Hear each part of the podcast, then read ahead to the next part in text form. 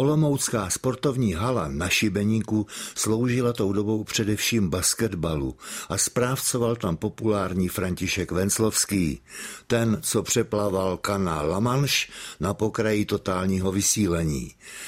Když národní finále festivalu Porta v Olomouci naplnilo publikum tuto halu na husto po tři roky po sobě, František Venclovský svítil nadšením a nebyl sám.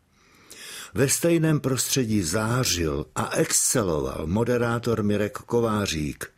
Stíhal věcné informace střídavě a bez oddechu na dvou podích a zdobil soutěžní přehlídky zájmové umělecké činnosti nenapodobitelným přednesem poezie z Ortena, Hraběte a Kajnara.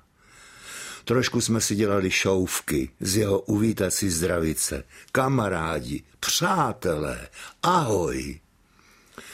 Přidaná hodnota Mirka Kováříka byla nepopiratelná a přivolávala neodbitný pocit.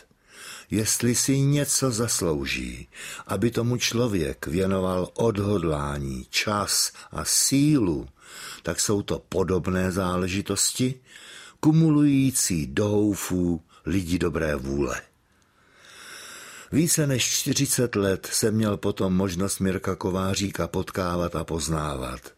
Po stejnou dobu nepolevil nikdy nezřízený obdiv k člověku, jenž unosil v paměti přes sedm hodin fyzicky náročného přednesu poezie a nikdy na sobě nepřestával pracovat.